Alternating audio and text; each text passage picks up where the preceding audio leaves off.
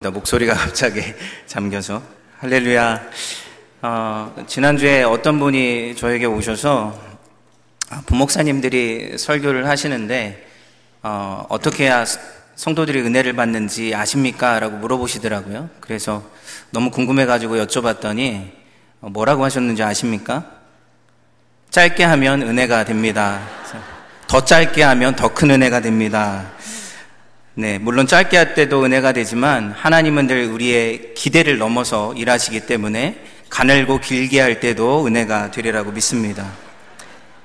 우리가 8월 한 달간은 건강한 공동체라는 주제로 말씀을 나누고 있습니다. 오늘은 두 번째 시간으로 그리스도 안에서 세워지는 목장 공동체에 대해서 함께 생각을 해보고자 합니다. 우리 큰빛교회는 이 목장 공동체를 통하여서 그리스도의 몸으로 세워져 가는 것을 추구하고 있습니다. 근데 오늘날 목장을 세워간다는 것이 절대로 쉽지가 않죠. 여러 가지 많은 이유들이 있겠지만 그 중에 하나는 우리가 사람들이, 현대인들이 갖고 있는 한 가지 딜레마 때문이기도 합니다. 그 딜레마가 무엇이냐면 그 포큐파인스 딜레마라고 고슴도치의 딜레마라는 것이 있습니다. 여러분, 고슴도치에게 그 털이 몇 개나 있는지 아십니까? 이 온몸을 뒤덮고 있는 가시와 같은 털이 약 3만 개 정도가 있다고 합니다. 근데 이 고슴도치 두 마리가 어느 날은 너무 외로워가지고 서로 이렇게 좀 친해지고자 가까이 갔는데 어떤 일이 벌어지죠? 가까이 가면 가시에 찔려서 상처를 받습니다. 그리고 너무 상처를 받아가지고는 멀어지죠. 근데 멀어지면 어떻게 됩니까? 외롭죠. 외로우면 다시 가까이 가죠. 가까이 가면 다시 상처를 받고 또 멀어지는 것을 반복하게 되는 것이죠. 고슴도치의 관계 맺는 방식은 딱 두 가지밖에 없습니다. 한 가지는 상처를 주는 것이고 한 가지는 멀어지는 것입니다. 근데 어떻게 보면 우리의 모습도 비슷하지 않습니까? 이민 생활을 하면서 너무 외롭고 힘들어서 공동체에 들어가면 상처를 받죠. 그러면 다시는 공동체에 발을 들이지 않으리라. 그런데 외롭습니다. 다시 공동체에 들어가죠. 상처를 받고 다시 나오는 일을 반복하게 되는 것이죠. 외로움이라는 것이 오늘날 얼마나 큰 이슈가 되는지, 여러분, 영국에서 올 초에 그 Ministry of Loneliness라고 외로움을 담당하는 부서가 생겼습니다. 장관까지 임명을 했는데 한 사회의 외로움이라는 것이 사회적인 그런 전염병이 될 정도로 아주 심각한 영향력을 미치고 있다는 것이죠. 이렇게 외로움이 퍼져나가는 이유가 무엇입니까? 그 이유는 한 가지밖에 없습니다. 그것은 공동체가 무너져가고 있기 때문입니다. 사회에서 그렇고 가정에서도 그렇고 심지어 교회 안에서도 공동체가 무너져가고 있기 때문에 외로움이라는 것이 굉장히 심각한 사회적인 질병이 되고 있다는 사실입니다. 자, 그렇다면 사람들이 더 이상 공동체를 원하지 않기 때문입니까? 그렇지 않습니다. 사람의 본성에는 우리의 DNA 속에 이 공동체적인 삶이 깊게 뿌리내려 있어서 그것을 원하지만 우리 안에 있는 가시가 더 견고하고 강해져서 공동체적인 삶을 살아가지 못하도록 방해하고 밀어내고 있기 때문인 것이죠. 제가 목장 리더십 교육을 할 때 보여드리는, 나누는 그림인데 제가 굉장히 아끼는 그림이 하나 있습니다. 그 그림을 좀 보여주시면, 저희가 목장 모임을 하게 되면 이제 이 목장 모임 안에서 만나게 되는 사람들을 그림으로 그려놓았습니다. 1번을 보시면, 1번에 보이십니까? 활과 화살을 손에 쥐고 있습니다. 어떤 사람인 것 같으십니까? 말만 하면 화살을 쏘아대는 사람이죠. 얼마나 화살을 잘 쏘는지 쏘는 말마다 가슴에 팍팍 박힙니다. 바로 그 위에 있는 2번에 있는 사람을 보시면 완벽한 갑옷을 입고 있어서 방패까지 들고 있어서 철통방어를 하고 있죠. 아무리 화살이 날라와도 절대 끄떡없는 사람이 있습니다. 쭉 넘어가서 5번을 보시면 어느 공동체나 말만 하면 우시는 분이 있죠. 그리고 7번으로 쭉 가면 무슨 이야기를 하든지 입을 틀어막고는 아무 말도 하지 않으시는 분도 있습니다. 8번을 보시면 책 위에 앉으셔서 정말 아는 것이 많으셔가지고 목장 모임만 가면 가르치려고 하시는 분이 있습니다. 하나부터 열까지 모든 것을 가르치려고 하시는 분도 있고, 그 다음에 9번을 보시면, 자, 의자 뒤에 글러브가 있지 않습니까? 한 놈만 걸려봐라. 어떤 이유인지는 모르겠지만 한 번만 걸리면 주먹이 날라오는 그런 분도 계신 것이죠. 자, 여러분, 이 그림 안에는 이 목장 모임 안에서 만날 수 있는 사람들이 거의 대부분이 다 들어 있습니다. 여러분은 여기서 어떤 사람이십니까? 아니면 이 그림을 보실 때 여러분 머릿속에 생각나는 분이 있지 않습니까? 자, 이 그림에서 1번과 2번과 9번이 만나면 어떻게 될까요? 자, 그것은 목장 모임이 아니라 전쟁터가 되는 것이죠. 막 화살 같은 말이 빗발처럼 날아다니고 막 주먹 같은 말들이 막 휘둘러지면서 목장 모임이 끝나면 이 피투성이가 돼서 집으로 돌아오게 됩니다. 여러분, 목자 목녀들이 얼마나 큰 수고를 하시는지 모릅니다. 이 고슴도치에 그런 털이 가득한 사람들을 데리고 정말 목장을 한다는 것은 주님의 은혜와 긍휼이 필요한 것이죠. 자, 고슴도치의 딜레마를 해결하기 위해서는 어떻게 상처를 주지 않고 가까이 갈 수 있는지를 배워야 합니다. 마찬가지로 고슴도치와 같은 우리가 이 서로 간의 갈등과 분열로 인해서 이 목장에서 멀어지는 것이 아니라, 공동체에서 멀어지는 것이 아니라, 어떻게 건강하고 따뜻하고 생명력이 넘치는 공동체로 나아갈 수 있는지를 우리는 배워야 한다는 것입니다. 자, 오늘 말씀을 보게 되면 이 건강한 공동체를 세울 수 있는 원리를 세 가지로 설명을 하고 있습니다. 첫 번째는 무엇이냐면, 이 공동체는 언제나 위의 것을 찾고 구하며 살아야 한다는 것이죠. 우리가 말씀이 너무 길어가지고 12절부터 읽었지만 골로새서 3장 1절부터의 말씀을 천천히 읽어가면서 함께 은혜를 나누고자 합니다. 골로새서 3장 1절부터 3절까지 말씀을 우리 다 함께 같이 천천히 읽겠습니다. 시작. 그러므로 너희가 그리스도와 함께 다시 살리심을 받았으면 위의 것을 찾으라. 거기는 그리스도께서 하나님 우편에 앉아 계시느니라. 위의 것을 생각하고 땅의 것을 생각하지 말라. 이는 너희가 죽었고 너희 생명이 그리스도와 함께 하나님 안에 감추어졌음이라. 자, 너희가 그리스도와 함께 살림을 받았으면, 자, 이 골로새서를 보게 되면 바울은 우리가 받은 구원을 이렇게 설명하고 있습니다. 너희는 그리스도와 함께 죽었고 너희는 그리스도와 함께 살아났다는 것이죠. 근데 구원이라는 것은 그리스도와 함께 죽었고 그리스도와 함께 다시 살아나는 것이 구원이라는 것입니다. 너희가 그러한 구원을 받았으면 어떻게 살라는 것입니까? 위의 것을 찾으라는 것이죠. 여기서 위의 것을 찾는다는 것은 언뜻 생각하기에 마치 신비스러운 어떤 것을 구하거나 아니면 이 세속의 삶을 떠나서 저기 어디 산속 깊은 데 가서 살아야 된다라고 생각하기가 쉽지만 그것이 아닙니다. 말씀을 보게 되면 위의 것 옆에다가 이 사도 바울이 부연 설명을 하고 있습니다. 자, 위의 것을 찾으라. 거기는 그리스도께서 하나님 우편에 앉아 계시느니라 라고 말하고 있습니다. 자, 하나님의 우편이라는 것은 일종의 상징적인 표현으로 하나님이 통치하시는 자리다라는 뜻을 갖고 있습니다. 그러니까 예수님께서 하나님 우편에 앉아 계신다는 것은 뭘 뜻하는 것입니까? 예수님께서 이 세상을 통치하고 계신다라는 것이죠. 자, 그래서 바울이 여기서 이야기하는 것처럼 위의 것을 찾으라라는 말의 의미는 무엇이냐면, 예수님께서 이 세상을 통치하고 계시기 때문에 예수님의 통치를 받아서 살아가라는 이야기입니다. 자, 그것이 무엇을 의미하는지 보다 잘 보여주는 구절이 골로새서 1장 13절에서 14절에 있는 말씀입니다. 그 말씀을 우리 다시 한번 같이 읽겠습니다. 그가 우리를 흑암의 권세에서 건져내사 그의 사랑하는 아들의 나라로 옮기셨으니 그 아들 안에서 우리가 속량 곧 죄사함을 얻었노라. 자, 우리가 받은 죄사함의 내용이 무엇입니까? 그 내용은 우리가 예전에는 흑암의 나라, 죄와 죽음이 다스리는 나라에 살았지만 이제는 하나님께서 우리를 옮기셔서 자기가 사랑하는 아들의 나라로 옮기셨다는 이야기인 것이죠. 자, 그렇기 때문에 더 이상 우리는 어둠의 권세 아래 살아갈 필요가 없고 어둠의 일들을 추구하며 살아갈 필요가 없습니다. 이제는 우리는 어디를 살아가고 있습니까? 예수님이 다스리시는 나라, 생명과 기쁨과 소망의 나라를 우리가 살아가고 있다는 것이죠. 이것이 신자들이 갖고 있는 영적인 현실이라는 것입니다. 우리 아마 여러분들은 대부분 다 대부분 나라를 옮긴다는 것이 어떠한 의미를 갖고 있는지 다 알고 계실 것입니다. 이 한국에서의 삶과 이 북미주에서의 삶은 완전히 다르죠. 어떤 분이 이제 미국에 간 지 얼마 안 되었을 때 하이웨이에서 운전을 하고 있었습니다. 그러다 경찰한테 딱 잡혔습니다. 여러분, 경찰이 얼마나 무섭습니까? 미국 경찰은 굉장히 무섭죠. 한국에서처럼 막 경찰한테 막 대해서는 안 됩니다. 그래서 창문을 쭉 내리고 이 핸들을 잡고 이제 기다리고 있었습니다. 근데 경찰관이 딱 와서는 굉장히 빠른 말로, 천천히 해도 알아들을 수 없는데 굉장히 빠른 말로 막 이야기를 하면서 move to the shoulder라고 이야기했습니다. 그러니까 미국에서 하이웨이에서 갓길을 shoulder라고 이야기하지 않습니까? 그러니까 갓길로 차를 옮겨라라는 이야기를 한 것이죠. 근데 이분이 못 알아들었습니다.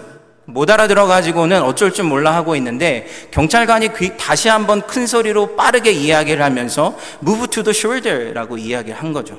근데 그때 딱 두 단어가 귀에 들어왔습니다. 하나는 move이고 하나는 shoulder입니다. 뭔가 이상하기는 하지만 자기가 들은 두 단어가 있기 때문에 경찰관을 바라보면서 이렇게 했다는 것이죠. 여러분, 생각만 하면 웃기지 않습니까? 근데 다른 사람의 이야기가 아니죠. 이민을 오게 되면 일단 언어의 문제를 해결해야 됩니다. 언어를 배우지 않고 캐나다의 삶을 산다는 것은 쉽지가 않죠. 또 여기에서 한국에서의 삶과 그리고 어떤 식습관을 가지고 살아갈 수도 없습니다. 캐나다 직장에서 일을 하는데 여러분, 한국 음식이 좋다고 청국장과 김치를 싸가지고 갈 수 없죠. 여러분, 이 세상에 어디에서도 청국장 냄새를 이길 수 있는 것은 없습니다. 어떤 분이 아파트에서 카레 냄새가 너무 지독하게 난다고 한번 청국장을 끓였더니 카레 냄새가 감쪽같이 사라졌다는 것이죠. 한국에서는 아이들이 유치원을 다닐 때부터 따로 이렇게 보낼 수 있지 않습니까? 근데 여기서는 아이들이 클 때까지 계속해서 라이드를 해줘야 됩니다. 어린아이가 마트에 가서 차에서 장을 본다고 차에서 어린아이를 혼자 두거나 아니면 여러분 퍼블릭한 장소에서 아이들을 잘못 훈육하다가는 평생 동안 아이를 못 볼 수도 있습니다. 캐나다의 삶과 한국에서의 삶은 완전히 다릅니다. 완전히 다른 방식과 문화와 질서와 법이 있는 것이죠. 우리가 이곳에서 살기 위해서는 아무리 힘들어도 아무리 많은 노력을 해야 한다고 해도 반드시 이곳에서의 질서와 법을 따르는 것은 너무나 당연한 것입니다. 그것과 비교할 수 없을 정도로 구원의 내용이 무엇입니까? 구원이라는 것은 나라를 옮기는 것이죠. 이전에 우리가 흑암의 나라에 살았다면 이제는 하나님이 다스리시는 나라로 옮겨졌다는 것이죠. 이전에는 하나님을 알지 못하는 세상에서 우리가 하나님 대신에 우상을 섬기고 죄와 죽음과 두려움 때문에 이기적인 삶을 살았다면 이제는 전혀 다른 현실에서 살아가게 되는 것이 바로 구원받은 백성의 삶이라는 것입니다. 하나님의 나라에는 말씀의 인도하심이 있습니다. 하나님의 나라에는 기도와 찬양의 언어가 있습니다. 하나님의 나라에는 성령의 열매가 맺어가는 삶의 방식이 있고 하나님의 나라에는 그 무엇보다도 그리스도 안에서 한 몸을 이루어가는 공동체의 삶이 있습니다. 위의 것을 추구하라라는 말의 의미는 우리의 나라가 옮겨져 버렸기 때문에 이제는 그 나라에 합당한 삶을 살아가라라는 이야기입니다. 여러분, 하나님 나라의 삶에서 가장 중요한 것이 무엇입니까? 바로 공동체를 이루는 삶입니다. 여러분, 성경 어디에도 예수님을 믿으면 한 사람의 그리스도인들이 혼자 자기의 삶을 살아가라고 이야기하는 것은 없습니다. 기독교는 절대로 혼자 수도하고 정진하는 종교가 아닙니다. 자기가 좋아하는 일, 만족스러운 일을 많이 한다고 해서 우리의 신앙이 자라는 것도 아닙니다. 우리는 각자 예수님을 영접해야 하지만 영접하는 바로 그 순간 우리 모두는 다 주님의 몸이 되는 것이죠. 그래서 우리는 공동체 안에서 나보다 남을 더 낮게 여기고 주님의 섬김을 실천하면서 그리스도의 장성한 분량으로 자라가도록 하나님이 우리를 인도하신다는 겁니다. 그래서 신앙의 성장이란 절대로 공동체를 떠나서는 이루어질 수가 없는 것입니다. 이 스탠리 하우아스라는 신학자가 말하기를 그리스도인의 가장 중요한 세상 속에서의 임무는 바로 공동체가 되는 것이고 하나님의 진리를 세상에 증거할 수 있는 사람들을 형성하는 공동체가 되는 것이다 라고 이야기를 했습니다. 왜 그렇습니까? 이 세상에 얼마나 공동체에 대한 갈망이 큽니까? 그런데 그 공동체에 대한 대답을 해줄 수 있는 것, 그런 갈망을 채워줄 수 있는 것은 오직 교회 공동체밖에는 이 세상에 존재하지 않기 때문인 것입니다. 여러분, 교회 공동체를 세워가는 것을 포기하는 것은 복음의 의미를 깨닫지 못하는 것이고 하나님 나라의 삶을 포기하는 것과 같습니다. 우리 교회는 아무리 많은 어려움 가운데 있지만 목장을 계속해서 세워나가고 있습니다. 우리는 목장 안에서 그리스도의 몸이 되는 것을 훈련해야 되고, 목장 안에서 고슴도치와 같은 우리의 가시들을 완화시켜서 우리의 본성을 치유하고 그리스도의 사랑과 용서와 놀라운 은혜를 서로가 서로에게 전하는 그런 전달자가 되어야 하는 것입니다. 우리 큰빛교회 모든 성도님들은 목장 안에서 주님이 다스리시는 삶을 배워나가시기를 주님의 이름으로 축원합니다. 자, 두 번째로 건강한 공동체를 이뤄가기 위해서는, 그것을 위해서 말해주는 성경의 두 번째 원리는 무엇이냐면 공동체의 해가 되는 성품들을 버려야 한다는 것입니다. 우리 5절부터 10절까지 말씀을 같이 한번 천천히 읽도록 하겠습니다. 시작! 그러므로 땅에 있는 지체를 죽이라. 곧 음란과 부정과 사욕과 악한 정욕과 탐심이니 탐심은 우상숭배니라. 이것대로 말미암아 하나님의 진노가 임하느니라.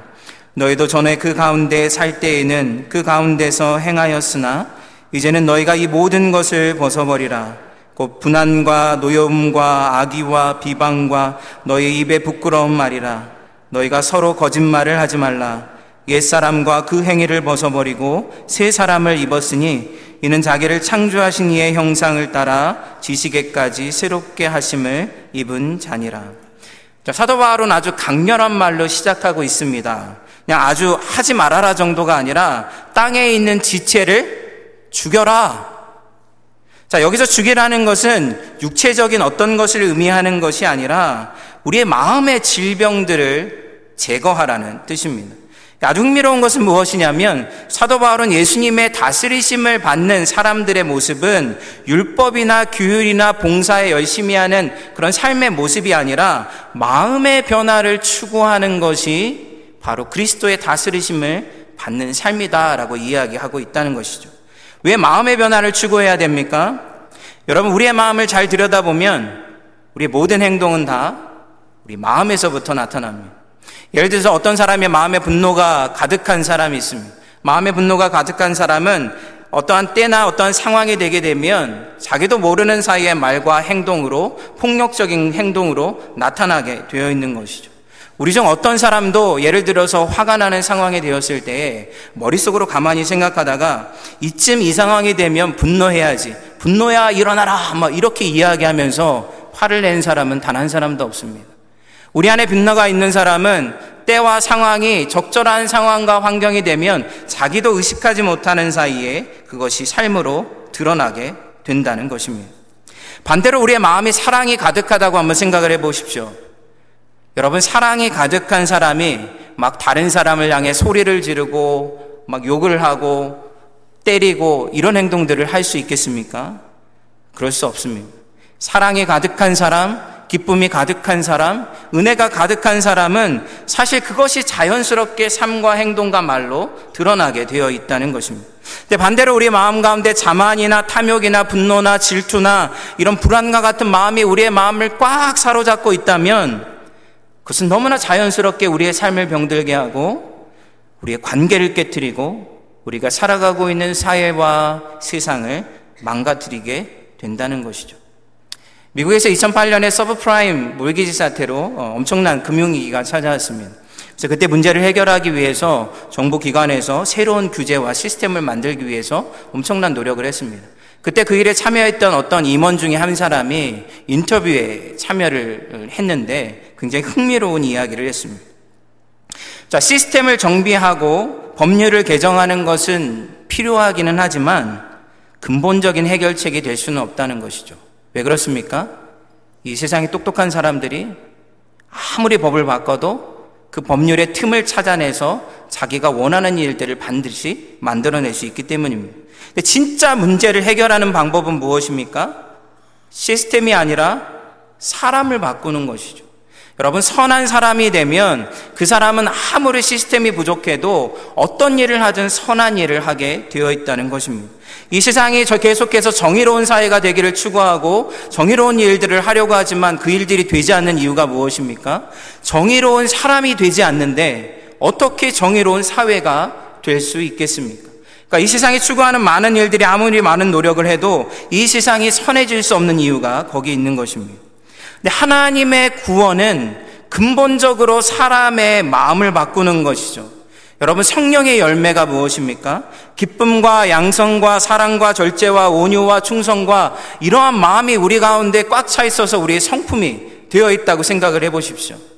그 사람이 하는 말과 그 사람이 하는 행동과 그 사람이 이루어가는 모든 일들은 다 하나님 나라의 일들이 될 수밖에는 없는 것입니다.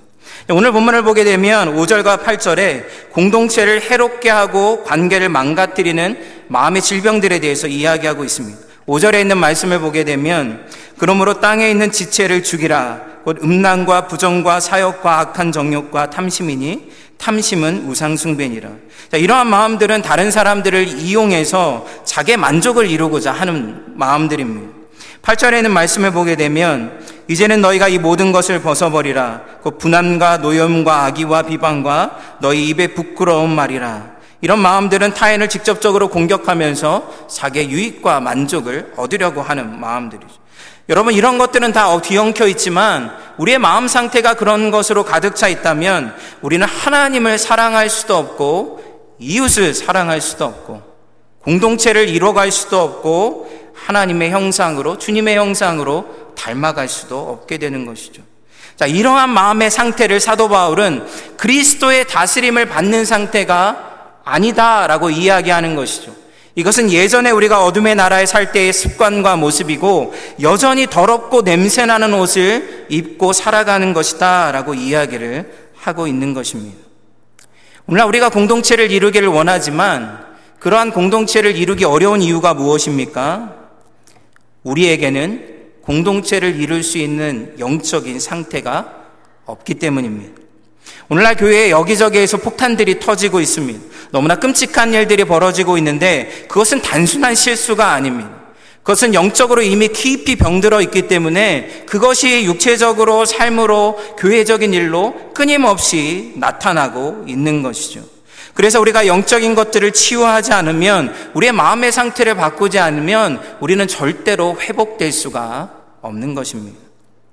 사랑하는 성도 여러분, 우리 마음속에 있는 것이 차고 넘쳐 흘러나오지 않습니까? 여러분 마음속에는 어떠한 것들이 들어가 있습니까? 성령의 열매들입니까? 아니면 어둠의 나라에 살 때에 여러분이 품었던 생각과 습관입니까? 우리는 우리의 영적인 상태를 점검할 수 있어야 합니다.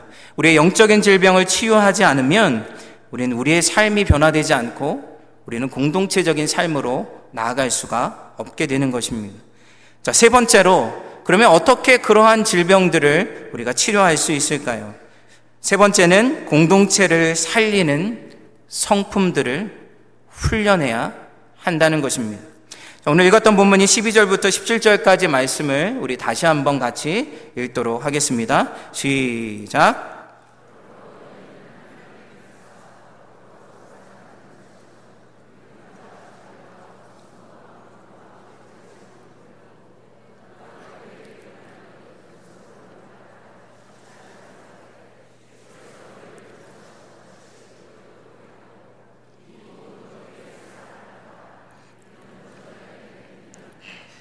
그리스도의 평강이 너희 마음을 주장하게 하라. 너희는 평강을 위하여 한 몸으로 부르심을 받았나니 너는 또한 감사하는 자가 되라.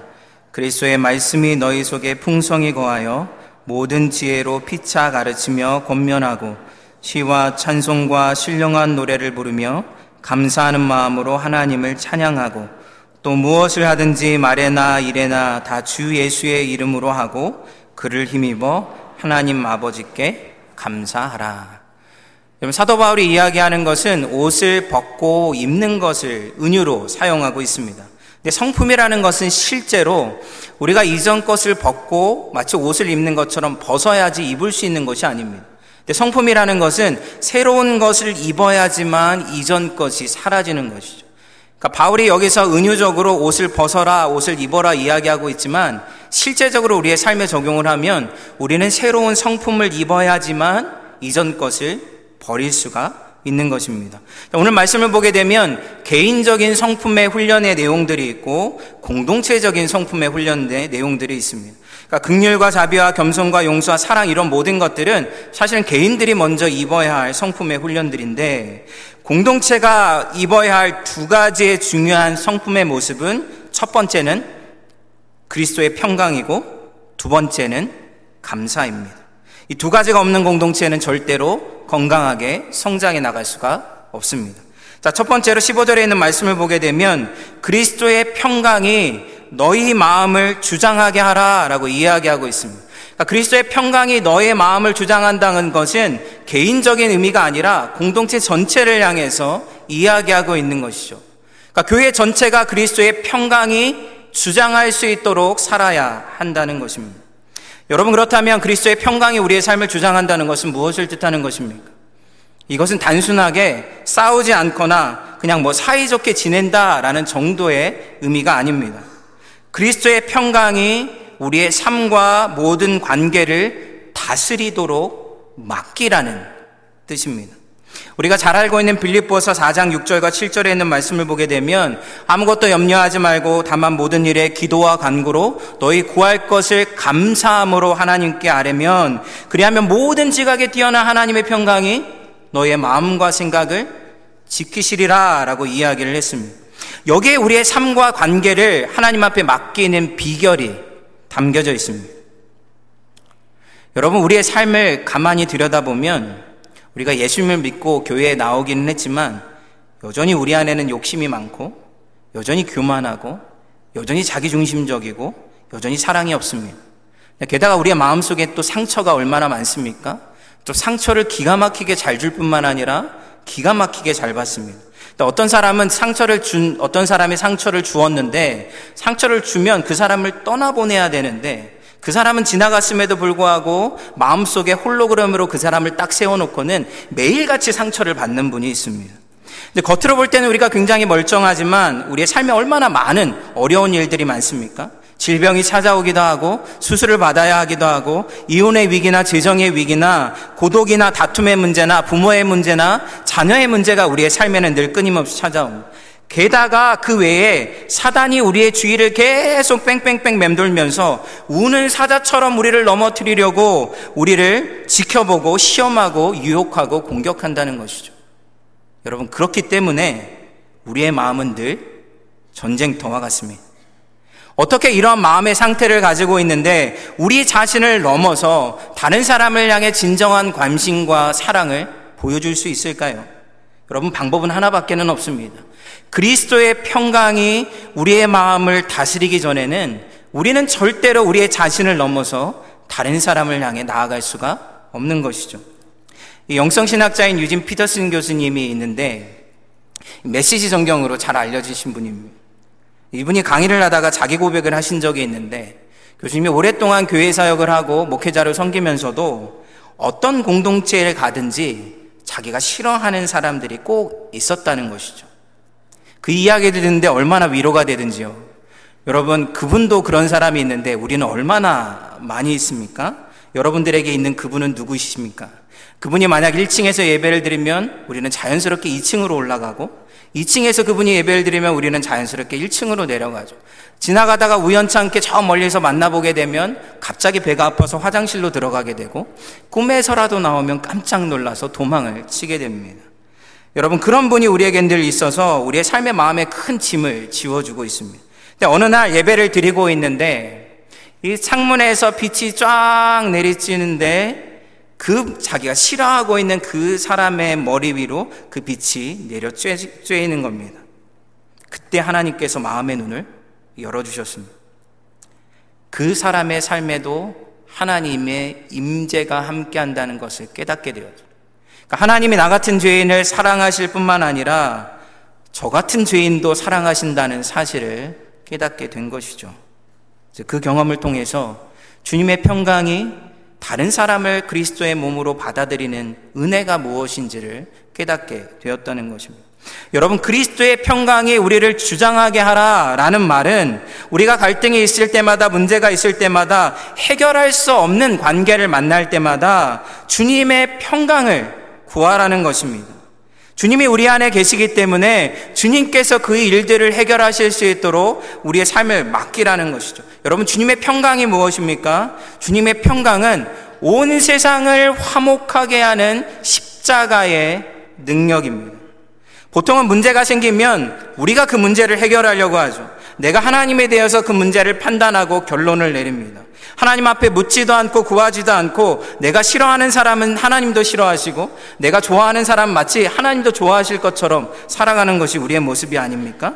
자, 그런데 주님께서 우리 안에 계시고, 공동체를 만드시는 분도 주님이시고 온 세상을 화해케 하시는 분도 주님이시라면 주님의 평강이 우리를 주장하게 해서 그 모든 관계를 해결해 나갈 수 있도록 주님에게 맡기라는 것입니다. 그 십자가의 놀라운 그리스도의 평강이 우리의 마음을 주장할 때만 우리는 절대로 화해할 수 없는 사람들을 용납할 수 있고 끌어안을 수 있고 그리스도의 몸으로 하나가 되는 은총을 경험할 수 있게 된다는 것입니다. 여러분, 두 번째로는 감사하는 공동체가 되는 것입니다.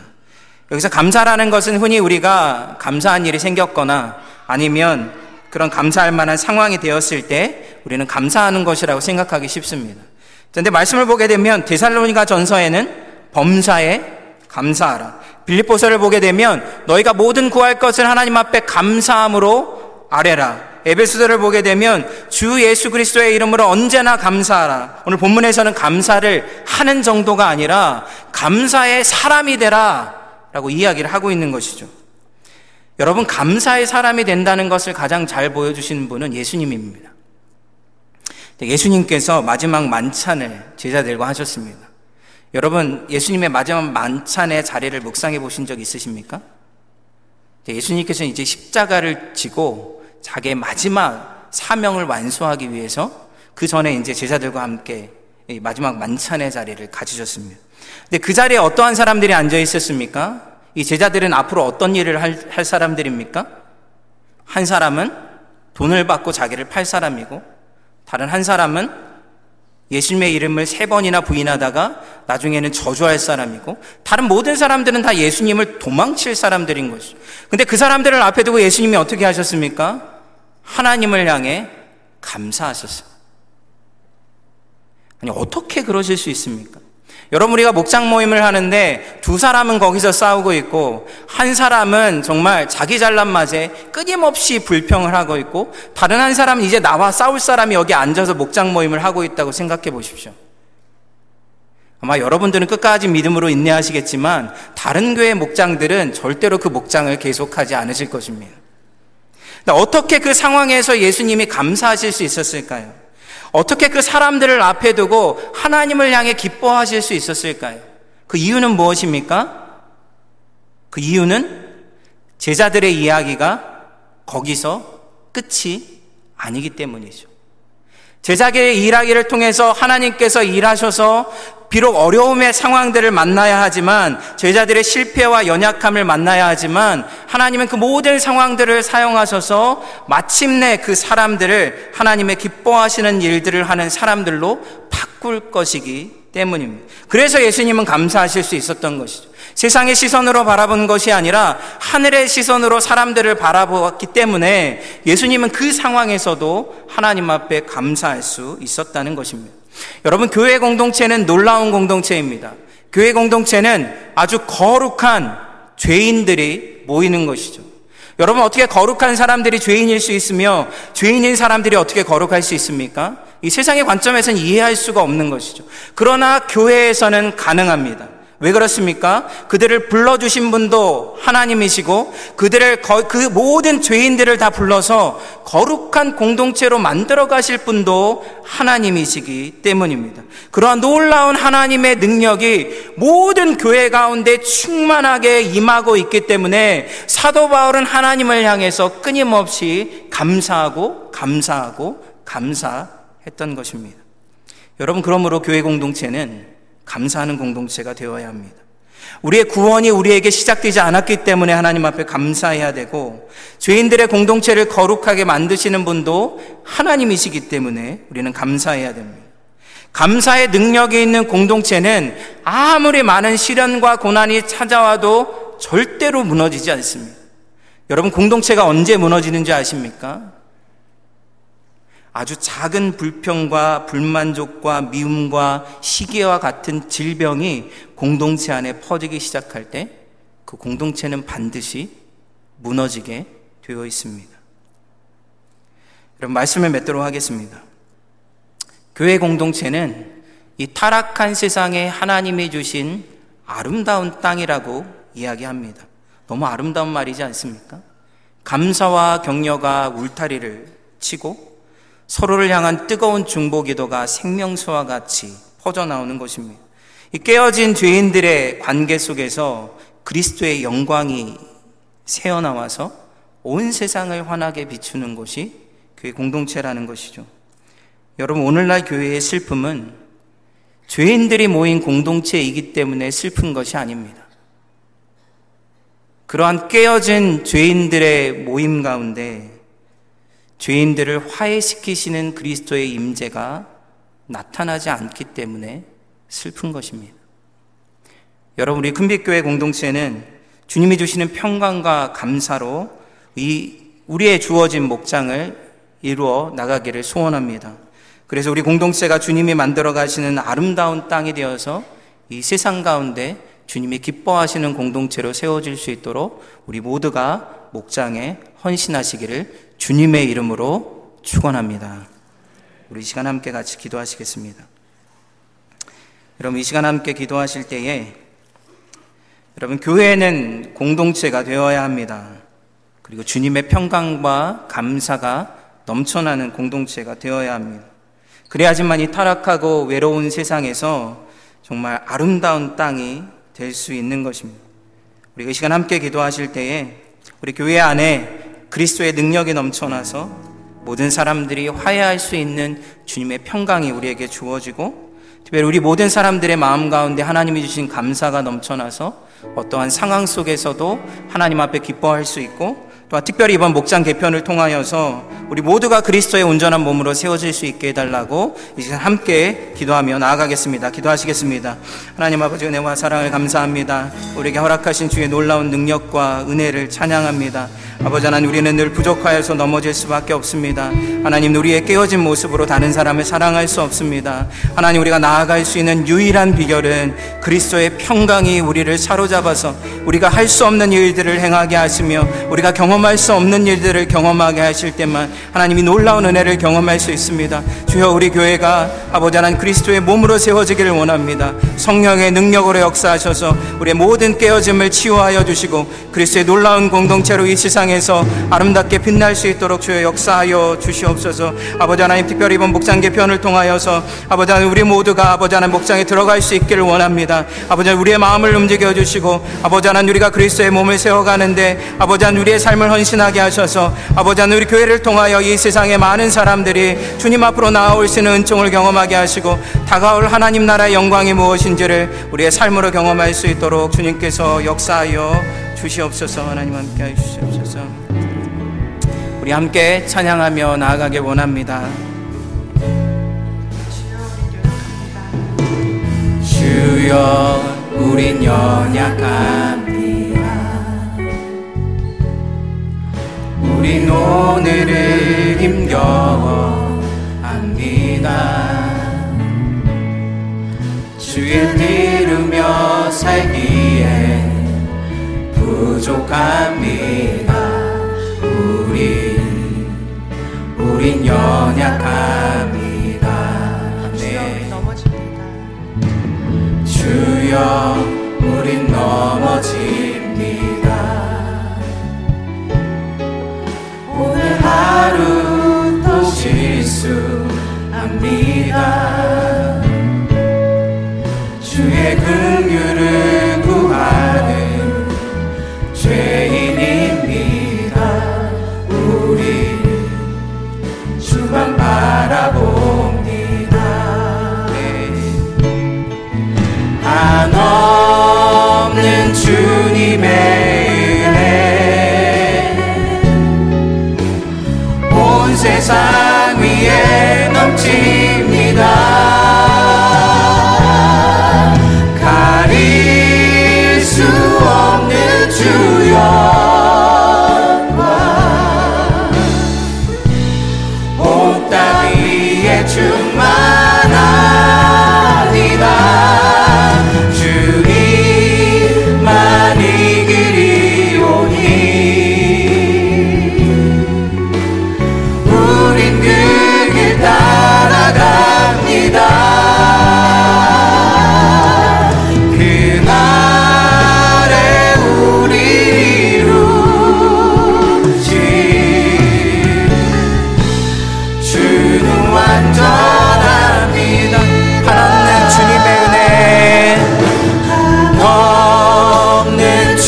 주님의 은혜. 아멘. 온 세상 위에 넘칩니다. 가릴 수 없는 주여 왕. 온 땅 위에 충만합니다. 주님만이 길이 오니 우린 그 길 따라갑니다. 그날에 우릴 이루신 주는 완전합니다. 시간 한 번 더 같이 기도하겠습니다. 같이 기도하실 때에 우리는 부족하고 연약해서 쓰러질 수밖에 없지만 온 세상에 충만하신 은혜, 우리를 완벽하게 주님의 길로 인도하실 하나님이 우리와 함께 계시기에 이 모든 일들을 이뤄갈 수 있습니다. 그 은혜의 길을 끝까지 걸어갈 수 있도록 우리 교회를 인도해달라고 이 시간 함께 기도하시고, 우리 방희순 장로님 나와서 기도 인도해 주시겠습니다. 기도하시겠습니다. 하나님 아버지,